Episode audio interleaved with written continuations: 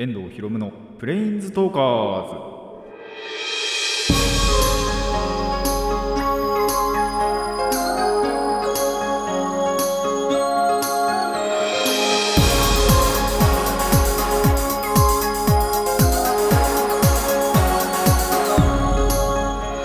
ラジオの前の皆さんこんにちは。遠藤博夢のプレインズトーカーズ。パーソナリティの遠藤博夢です。この番組はマジック・ザ・ギャザリングのプレインズウォーカーたちがさまざまな世界へ旅できるがごとくさまざまな話をしようという番組です。いやー梅雨は明けましたね。あのほとんど最近雨が降らなくなったなーって思うんですけどまあちょっと遅えなっていう。8月入ってからですからねこれになったのが。ちょっと遅えなっていう感じもしますけども。まあなんならだから梅雨入りも遅かったですもんね。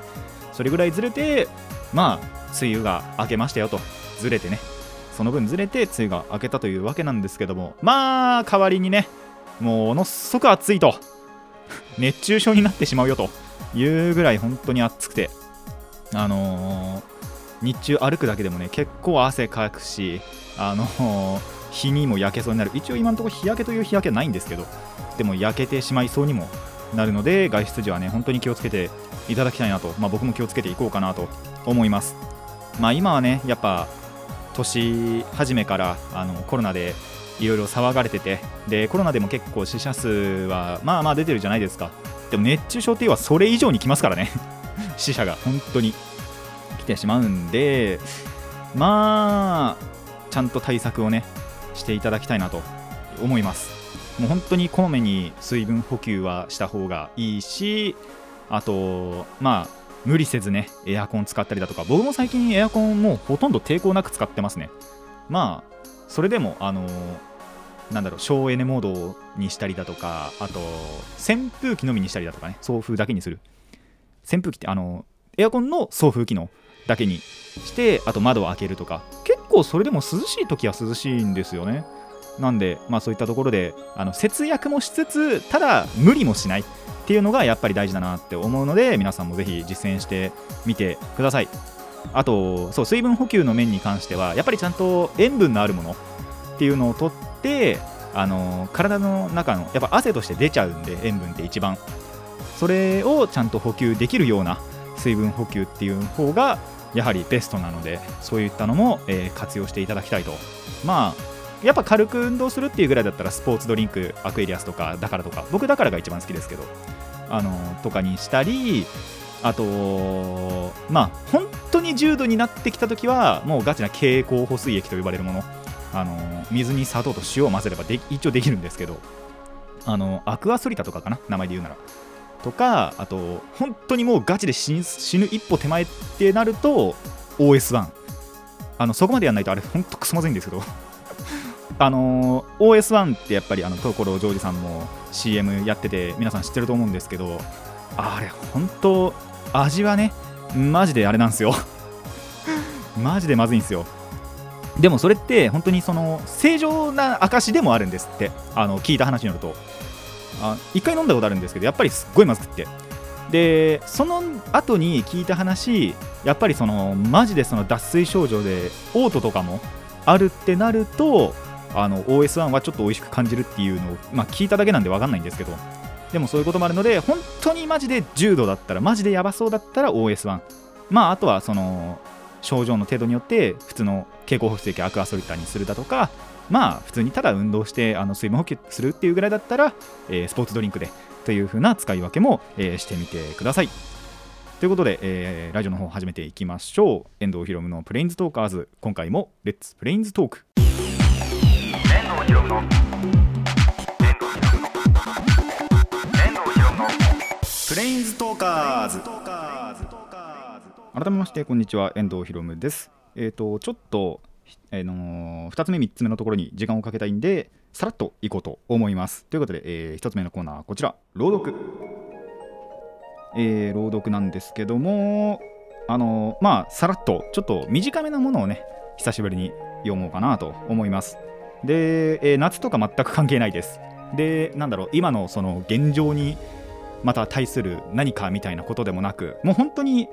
なんだろうなちょっと前に読んだあの「稚語の空ね」みたいなまあ、面白い系というかちょっとギャグ話寄りなものを一つ、えー選んできましたのでぜひお聞きください。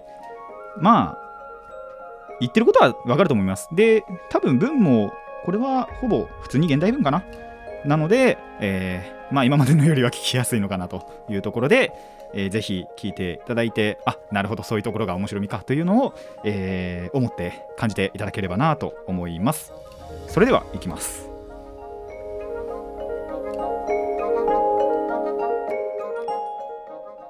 タヌキと与太郎夢の旧作。与太郎は毎日隣村へ遊びに行ってまだ日の暮れぬうちに森を通って帰ってきました。あの森はタヌキがいていろいろなものに化けるから日の暮れぬうちに帰らぬと恐ろしいぞとお母さんが言い聞かせているからです。ある日太郎はうっかり遊び過ごして真っ暗になって帰ってきました。森の中に入るとたちまち一丈もあるくらいの一つ目入道が出ました。やあ大きなおじさんが出てきた。目玉が一つしかないんだね。面白いなあ。僕と一緒にうちへ遊びに来ないかい？と与太郎は言いました。一つ目入道は見ているうちに六六尾になりました。やあきれいな首の長い姉さんになった。変だな。どうしてそんなに長くなるの？もっともっと長くしてごらん。と言いました。六六尾は今度は鬼の姿になりました。おや？鬼になった。お節句の人形によく似てる。おかしいな。もっといろんなものになってごらん。化け物は与太郎がちっとも怖がらないのでつまらなくなってタヌキになってしまいました。それを見ると与太郎は真っ青になって「うわあタヌキが出た。化けると大変だ。助けてくれ!」と言いながら一生懸命逃げていきました。はいということで「えータヌキと与太郎」という作品を、えーお届けいたしました。まあわかりますよね。最初からバカされてたんです。ただタヌキだけが怖いって思ってたんですよ。タヌキが出てそれが化けるからじゃなく化けたものがもうすでにタヌキだったんでそれを知らなかった与太郎くんのねこのピュアさというところをあのーまあ、ちょっと可愛いなとも思うんですけども面白いなと思っていただけたらいいなと思います。以上朗読でした。お送りしております遠藤ひろむのプレインズトーカーズ。あの小話の方にねちょっとこっちで行こうと思うんですがあの結局まあ連休のまあまだ途中ではあるんですけども運動が未だにできていないと。もう本当に大体家でぐったりしてマジで何もしない日もあればまあちょっとは動こうっつってなんだろうゲームしたりあの未だにスーパーマリオサンシャインは続けてるんですけどとかあとまあ録画してたものを見たりという生活をまあ続けているわけなんですけども。でまあだからもちろんその運動ができてない。一応前回言ったのは、えー卓球するかバドミントンするかあと泳ぐか水泳するかをしたいって思ったんですけどまあどれもできてないと。でただ卓球に関してはその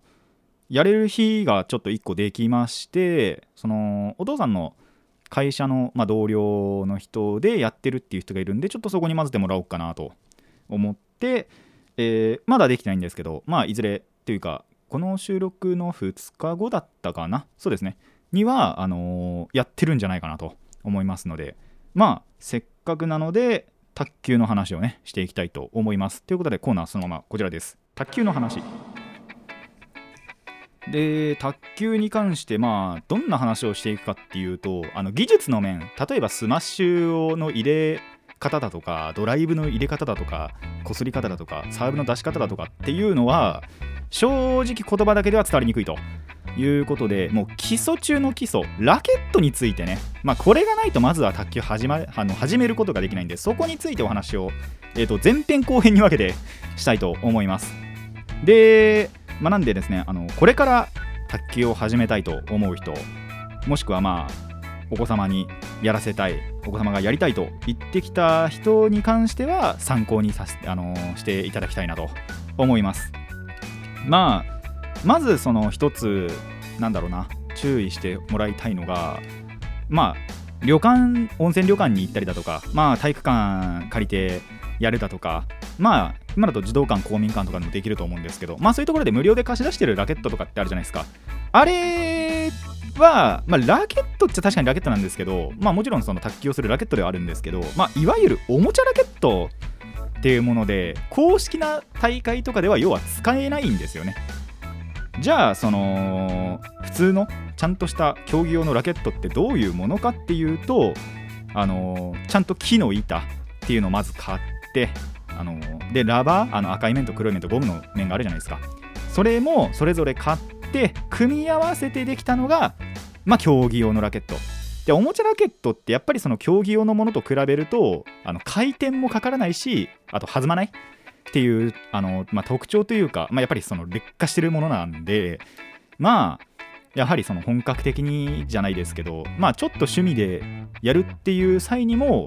もうこのちゃんと競技用のラケットの方がやっぱり楽しくできるんじゃないかなと。やっぱりそのおもちゃラケットだとできることが制限される。どうしても球のスピードは出ないしでかけられる回転も全然かからないのであの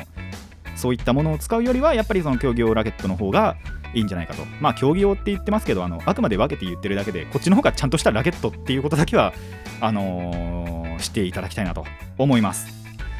で前編ではこのブレードの部分についてまずお話ししようかなと思うんですけどもえーと、そうですね。まずは、あの、シェイクにするかペンにするか。まあ、これは分かりますよね。シェイクっていうのは何だろうな。まあ、結構一般的な握り方で握手するように握って、あの、打つやつ。とか、あと、ペンは何だろう。なんて言えばいいんだろう、これ。な、な、なんて言えばいいのかな。親指と人差し指で、あの、掴んで、で、あの、他の3つの指で支える持ち方。まあ、多分これぐらいは誰でもわかるんじゃないかなと思う。んですけどまあまずはそこを決めていきましょうと。そのブレードを買う木の板を買うときに。それによってもやっぱなんだろうな。これからの戦い方とかも違ってくるのでまあ好みです本当に。シェイクかペンかって。好みなんですけどなんでそれはまずはその無料の貸し出しやってみてあ自分はこっちの握りの方がやりやすいなっていうのを、えー、まずは確かめていただけたらと思います。そこにはやっぱ金かける必要ないんでね。あのシェイクにするかペンにするかは。でどっちか決めたらそこで初めてお金をかけた方が絶対失敗はしないと思うんでそういうやり方をやってみるといいと思います。でまあそれぞれのなんだろうな、まあ、メリットデメリットというかなんですけどまあシェイクの方がやっぱり今の主流ではあるらしいですね。ペンよりはシェイクの方が多いと。まあだからシェイクにしろってわけじゃないんですけどもちろん。あの本当に握りやすい方にしてください。でシェイクは、まあ、そのメリットで言うとラバーを基本的に2枚赤の面と黒の面と貼るんですよ。でもちろんそれって赤と黒で分けなきゃいけないんですけどあのちゃんとルールで決められてて。でそのやっぱ2種類のラバーを使えるんで結構対応できたりとか。あとバックの打ち方。後ろの面で打つ打ち方っていうのがやっぱりその分やりやすい。っていうのが、えー、シェイクなんですよ。ただしそのラバーを2枚貼らな必ず貼らなきゃいけない分、あのー、重い。ちょっと振るときにやっぱり重くなってしまうのとあとまあちょっと値段がかかってしまうとお金がね。ペンに比べたらかかってしまうのかなっていうのが、えー、シェイクですね。でペンっていうのもただもう一個そのペンホルダーって呼ばれるものが日本式中国式反転式っていうまたペンの中でもいろいろ派閥があるわけですよ。シェイクと違って。でまあ一般的なそれこそその借りられる無料貸し出しとかで見れるやつっていうのはまあ日本式のペンって言われて片面だけね。あのなんだろう。ブレードの片側だけがこう盛り上がってて。でなんだろう。その盛り上がってないところに指を引っ掛けてっていう持ち方をするじゃないですか。それであと片面だけ赤い面だけを使うのが基本的に一般的なペンだと思うんですけどもまあ、なんで基本は片面なんで、あのラバー、とシェイクよりは一応お金はかからりにくいと。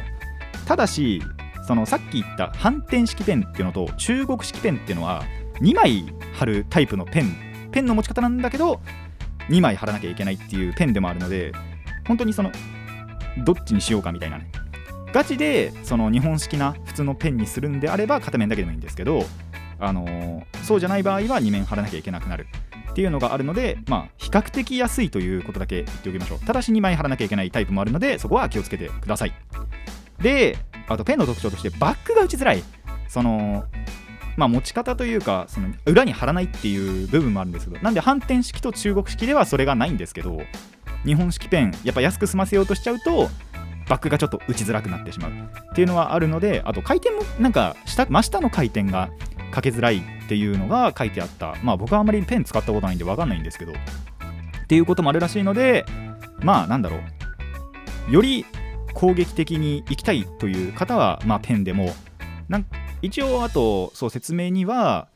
ちょっとしたそのラケットの角度の調節がしやすい手首とか使っての角度の調節がしやすくってボールのコントロールはしやすいっていうのが書いてあったんでそういったところで、えーやりたいという方はペンでもいいんじゃないかなと思います。まあ本当にこれはその自分の握り方どっちの握り方がいいかなとか。あとまあ本当にマジでお財布厳しいからみたいなところで、えー分けていただけたらなと思います。でそう中国式ペンと反転式ペンについて一応説明させていただくと反転式ペンっていうのは要は何だろうな。あの盛り上がってるところがあるじゃないですか。それがちゃんと両側にあってで確かに盛り上がってはいるんですけどその真ん中の部分がちょっとへこんでるんですよね。なんでまあラケットを持つとします。そうするとその裏のところがちゃんとへこんでるんで普通のペンの持ち方でも全然持てる。で裏をちゃんと使える。てかその2面どっちもあるので自分がそのこっちのラバーを使って攻めようっていうのができる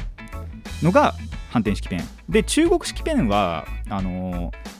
形そのものはシェイクハンドの形普通になんだろうまっすぐ木がこう伸びてるどこも盛り上がってない、えー木なんですけどちょっと短い。そのシェイクよりも。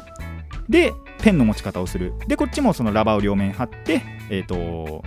使うペンとして使うっていうのが、あのー中国式ペンホルダーっていうものですね。なんで本当にあのーでこの辺そうあの反転式と中国式っていうのはさすがにあのー卓球の専門店とか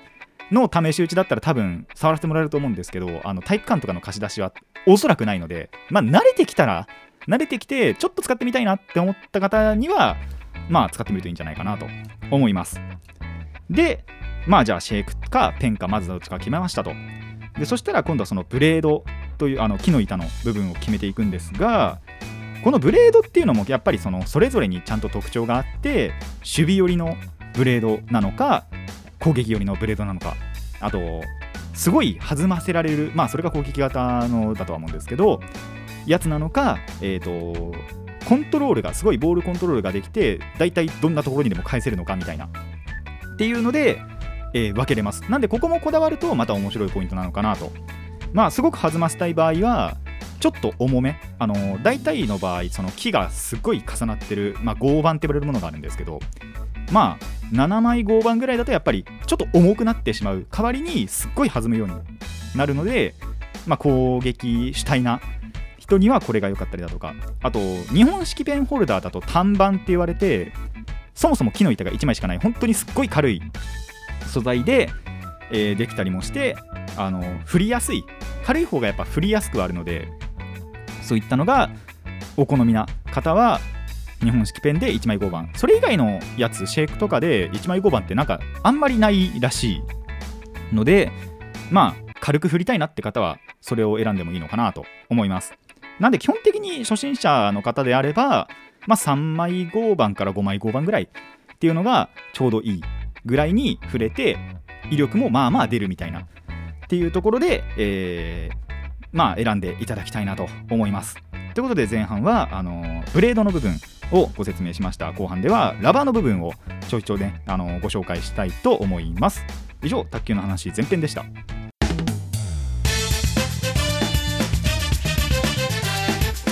遠藤ひろむのプレインズトーカーズ、えー続きまして、えー卓球の話後半ということで、えーいきたいと思います。で、まあ、後半では、えっと前半では、えーブレードを選びました。まあ、シェイクかペンかにして、で、あのー合板。どれだけ、まあ、木の部分で弾ませられるかっていうので選んだわけなんですがじゃあもう一つ、えーそれの木に貼るゴムの部分、まあ、ラバーと言われるんですけどこのラバーも、えー選んでいきたいと思います。ラバーにはまずえー大きく分けて3種類、えー裏面ラバーと表面ラバー。粒高ラバー。この3つがあります。それぞれ全く違うようなあの性質を持ってるのでこれもまあ自分の好みだったりだとかあとどういう戦い方をしたいか戦術を取りたいかによって決める。でただ貸し出しそれこそさっき言ったその無料の貸し出し体育の授業とかでもいいんですけどだと基本的には裏しかないんじゃないかと思います。なんで裏が一般的なのかなと。か、まあ、仮にあっても表ラバー。だと思います。粒高は絶対ないんじゃないかな。粒高とまあ表のあじゃね裏の中でもアンチラバーって言われる裏ラバーがあってそれなんかはてかまあ逆に貸し出しはほぼアンチなのかな？とも思うんですけどまあその裏ラバーか表ラバーしか使えないんじゃないかなと。まあそれだけその粒高って結構特殊なラバーでまあ慣れてきた人向け？やっぱ中級から上級者向けでそういう戦い方をしたいっていう人向けなんで一応説明はするんですけどまあ初心者には向かないということだけ、えーしておいてください。でじゃあはい裏表粒高と3種類あるんですがまずはまあさっきも言った裏面ラバー。まあ初心者はまずはこれかなと思うぐらい主流なラバーであの平らな面がえー、と表になってる、まあ、なんて言ったらいいのかな。その平らな面をでボールを打つ。っていうのが逆に裏面ラバーと呼ばれます。でこの裏面ラバーっていろいろな種類があってまずは、えー高弾性高摩擦系ラバーと呼ばれるもの。まあこれが一般的なスタンダードななんだろう裏面ラバーかなと思います。どんなラバーかっていうと本当にその程よく弾みそして程よくスピンもかけやすいっていうまあ本当にバランス型な、えーラバーですね。なんで初心者なんかやっぱりこの辺のラバーから先にやるのがいいんじゃないかなと。それで、まあ、まずは技術とかを学んでで口述する、えーラバーにその自分の好みで変えていくというのがいいと思います。でまあちょっとやっぱ慣れてきた人向けのラバーとしてテンションラバーというのがまあ上のその高弾性高摩擦系のラバーよりもよく弾むっていうのが、えーこのテンション系ラバーですね。もうとにかくただただ弾むと。なんでスマッシュなんかですっごい速い球を出しやすかったりだとかあと回転も多分その摩擦系よりはちょっとはかかる。りやすいんでまあやっぱ本当に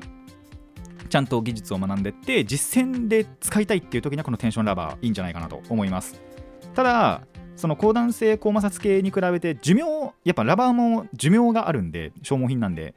それはちょっと短めなものが多いと。で、えっと、テンションの中でもやっぱりそのスピードに重きを置いたスピード系テンションっていうものとあとまあテンションの中では回転がかけやすい。基本的にはあんまりなんだろうかける自分からかけないといけないんですけどそれもちょっとかけやすくなる回転系、えーテンションラバーっていうのがあるのでまあ弾ませたいし回転もさせたいという欲張りな方はこれでもいいんじゃないかなと思います。それか本当にスピードだけにこだわってもうバンバが打っていこうと。で早めに相手をから得点を取ろうという方はスピード系テンションを選んだりだとか。あと、まあ、スピード系テンションを選ぶ理由としてはカウンターもしやすい。相手がそのスマッシュパチンって打ってきた時にとかドライブとか打ってきた時にあのその威力そのままパーンと返す。って返した返して得点したいっていう、まあ、ブロックマンって言われるんですけど。そういった方はこのスピード系テンションでもいいんじゃないかなと思います。そしてもう一つ、まあ、慣れてきた人向けとして粘着系ラバー。これはですねその高弾性高摩擦よりもあんまり弾まないですけどスピンに重きを置いた、えーラバーです、まあ、粘着ラバーっていう通りそのボールがちょっと吸い付きやすいんですよね。吸い付くっていうかその引っかかりやすいというか。でその分こうこすってあげるとボールちゃんとこすってあげるとすっごい回転がかかっていくっていうのがこの粘着系ラバーです。まあ今言った通り本当に回転かけやすい代わりに、まあ、ちょっと弾みにくい。でもちろんそのこれを使ってのドライブっていうまあなんだろうな上回転かけて返す、えー返し方なんかはすっごい強くなるんですけどプラスカットって言われる技術もこれまあもちろん他のラバーでもできるんですけどこれによってさらに回転が爆上がりするっていうのがカットですね、あのー返す時にボールの下をこうすってこすって返すことで下回転をかけて返す。ドライブと真逆の返し方なんかもを主体とするカットマンという人にはえーこのラバー、まあ、おすすめなんじゃないかなと。まあもちろん他のラバー使ってもいいんですけど。でその粘着の中にもやっぱり強粘着微粘着超微粘着っていうのがあってあのー自分がどれだけやっぱりその回転をかけたいか。それか自分の筋力に自信があるんだったらやっぱり強粘着にしてもう回転はすごいかけてあとは自分のパワーでパーンと持っていくみたいな。っていう人はやっぱり強粘着の方がいいだろうし、まあ、ちょっとやっぱ弾ませたいなとかあと回転は少しかけられるだけでいいとかっていう人は超微粘着というのを選んで、まあ、やっぱその自分の本当に戦術とか自分の体格とかに合った体格とか筋力に合ったラバーを選ぶといいんじゃないかなと思います。あの基本的には粘着が強い方やっぱ強粘着になるほどもちろんそのスピンはかけやすいんですけど球は弾みにくくなる。まあ逆に超微粘着になれば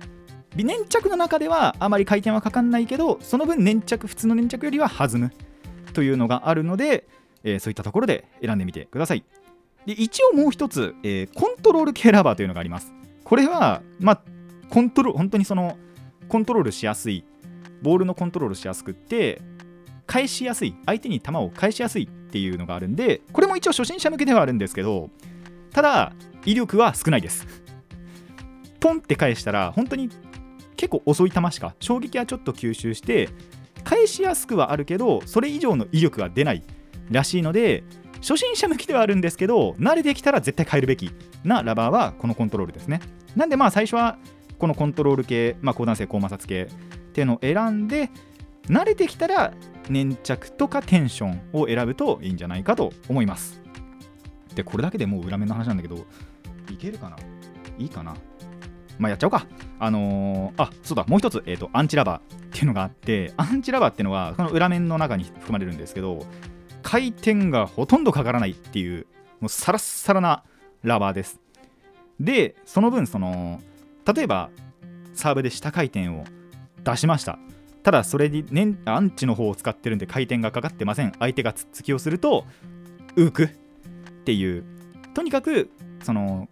逆に回転をかけないためのラバーそれによって相手を翻弄するというのが、えーこのアンチラバーです。ただしバレるとスマッシュ打たれるので気をつけましょう。あの本当にチラッて出すだけ出してもうあとは普通のラ表面のラバーで戦うといいんじゃないかと。まあどちらかというと嫌がらせをしたい人向けのラバーですね。なんでどっちかまあ中級者向けなラバーだと思います。で、えー、とこれで裏面がやっと終わって、えー表ラバー、えー粒が表側になってる。まあなんだろう裏面と違って平らじゃなくてちょっとつぶつぶになってるのが逆に表ラバーと言われます。こっちが表面なんですよね。で、えー表ラバーの特徴として裏面ラバーさっきの真っ平らな裏面のラバーよりも球が速いんですよ。とにかく速くパーンって弾む。さっき言ったテンテンあのテンション系なんかよりも断然速くなるのが、えー表ラバー。プラス相手からその回転した球が返ってきたスピンした球が返ってきた時にその回転の影響を受けにくいっていうのが表ラバーになっております。ただし自分からも逆に回転はかけづらいのでそこは注意してください。なんで例えばやっぱりそのサーブとかで回転かけて相手を翻弄したいっていう際はこっちじゃない方がいいです。まあ裏面に使うといいですかね。なんで黒い面の方。なんかに使うといいかもしれません。でやっぱりこの表にもえっ、と裏ほど種類はないんですけど回転系表ソフトスピード系表ソフトあと変化系表ソフトという3種類がありますと。で回転系さっきまあ回転かけづらいと言ったんですけど表の中では回転がかけやすいっていう、えー表ラバーがあります。それが回転系ラバー。で、えー、と一番ポピュラーな表の中ではポピュラーなのがスピード系表ラバー。これがまあ一番表を体現してる。さっき言った相手よりもそのたえっと裏よりは球が速く。で相手の回転の影響を受けにくい。本当にその速攻で相手をスパーンと倒したい人はこのおも、えースピード系表ソフトがおすすめです。でもう一個一応変化系表ソフトっていうのがあるにはあるんですけど種類が圧倒的に少ないのとガチ超上級者向けと言われるものなので初心者は控えるようにしましょう。説明すると回転系よりもさらにその回転をかけやすく、まあ、変化系って呼ばれるぐらい球に変化をかけやすい。横に曲げたりだとか、まあ、沈ませたりだとかっていうのが、えーしやすいラバーではあるらしいです。それ以上の説明あんまりなくて分かんなかったんですよね。なんであのー結構プロ選手の中では使ってる人がちょいちょいいるらしいんですが本当にそのプロがやっと使えるっていうレベルのラバーなのでまあ初心者の人、まあ、中級者ぐらいでも避けるようにしましょう。あまりいいっていうかその使いやすいラバーではないらしいので、えー考えてぜひそういうところは考えて選んでみてください。で最後に粒高ラバー。これはですね何だろう。自分からやっぱり回転をかけるのは得意ではないんですけども逆にその相手の回転を利用してなんだろう返せる。相手が上を打ってきた時にその回転をそのまま保持してパンと返すみたいなことができるちょっとトリッキーな、あのーラバーですね。まあどっちかっていうとさっき言った変化系表ソフトに近いのかなと。あでそうえこの粒高っていうのもその面がつぶつぶになってるやつなんですけど表以上に粒がその粒の高さが高いのとちょっと細い。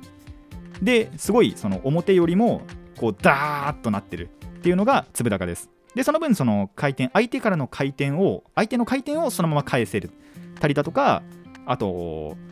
逆にその回転さらにそれに上乗せして回転上乗せして逆回転にして返すなんてこともできる。どちらかっていうと守備型で威力を発揮する、えーラバーじゃないかなと思います。ただしこの粒高っていうのもあのー結構中級者から上級者向けぐらいのラバーなんで初心者はあまり使わないようにしましょう。多分使っても最初のうちはその威力を実感できないんじゃないかなと思いますので慣れてきて技術が身についてきてあこういうプレーしてみたいなと思ったらでもただぜひ選んでみてください。でさっき言ったそのカットマンって言われるそのカットして相手に返す。下回転で返したり横回転で返したりっていうカットマンはこれを使ってることが多いと思いますのであ自分はこういうそのカット主戦とかあとブロック相手のドライブとかスマッシュをなんだろうただただじゃないですけどちょっと回転かけて返すみたいなそういった人にはおすすめなラバーとなっておりますのでまあそういった戦い方をしたいなって思ってきた方は選んでみてください。ではいここまででね一応このラケットに関するお話は終わりになるんですけどやっぱりその最初のうちからあと自分のその型が決まる。自分はもうバンバン前に出て打ちたいよとか後ろでちょっと守りたいよっていうのが決まるまでってまあお金がかかってしょうがないわけですよ。こうやってお話ししててわかると思うんですけど。だってブレード買ってまあ僕あのシェイクを使ってるんでシェイクので例えさせていただくんですけどシェイクのブレード買ってでまずブレードにお金かかるじゃないですか。でラバーも必ずこれは2面貼らなきゃいけないんで赤いのと黒いのと貼らなきゃいけないと。でそれ一応その赤と黒にもすごい値段の差があって赤と黒っていうかラバーそれぞれによってやっぱ値段も違ってくるので高いラバーを選ぶってなるとそれに関してまたお金がかかってしまうと。多分一番最初の投資だけでも1万はほぼほぼかかるんじゃないかなと思うんですがまあほんとその先にね卓球の楽しさっていうのがスピンをかけたりだとかもうドライブスパーンって入れたりだとかっていう楽しみが待ってると思うので、えー嫌がらずやってみましょう。てかもう中学の部活ぐらいからは必ずこれじゃなきゃいけないっていう、まあ、県大会とかがあるんでね大会とかがあるんでもう本当にこれじゃなきゃいけないっていうものがあるのであのもしねお子様にやらせたいお子様がやりたいと、えー言ってきた際には嫌がらずに、あのー一緒に考えて、あのやってみてでこのラケットを購入してみてください。以上、え卓球の話でした。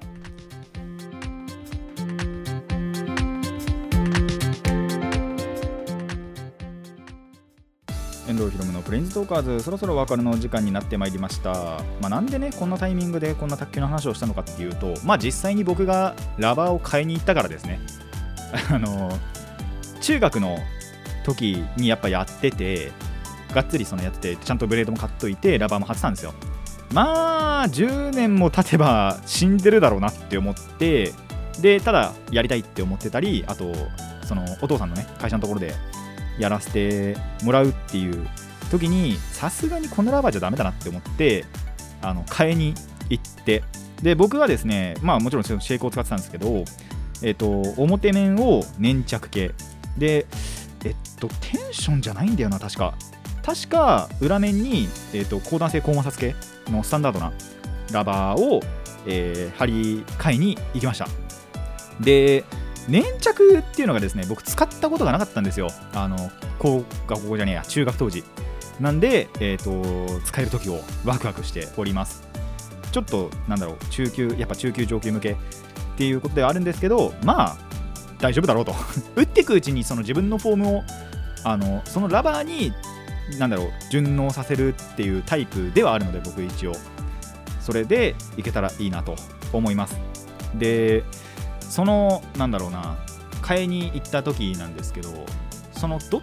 どっちの面だったかなそのどっちかの面が卓球の、まあ、八坂っていうメーカーがあるんですけどそうあのラバーって結構メーカーによってもいろいろてかいろんなまずメーカーがあってそのメーカーによってやっぱり特徴っていろいろあったりするのでそういったので選ぶのもいいかもしれないですね。僕は日卓がいいんだとか私はバタフライでいくみたいなっていうのもあると思うのでこだわってもあブレードももちろんそうですね。あるので、えーと、こだわってもいいかもしれません。これ確かに一択だったかな。あの多分ブレードと表裏で全部違います。僕のは。もう全部バラバラだった気がするんですけど今。ただそれは揃えなきゃいけないっていうわけでもなければバラバラじゃなきゃいけないっていうところでもないのでもう本当に好みで自分はもうこのラバーを使いたいっていうので貫き通してみてください。でプラスその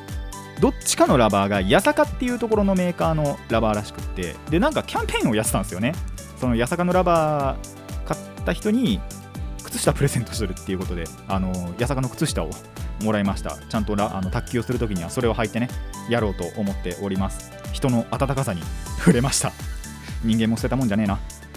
えー、この番組ではお便りを募集しています。疑問や反論意見はもちろんのこと朗読してほしい作品も募集しております。どのお便りもラジカスネットのメール送信フォームまでお寄せください。たくさんのお便りお待ちしています。それでは今回はここまでといたしましょう。遠藤ひろむのプレインズトーカーズ。ここまでのお相手は遠藤ひろむでした。また次回もレッツプレインズトーク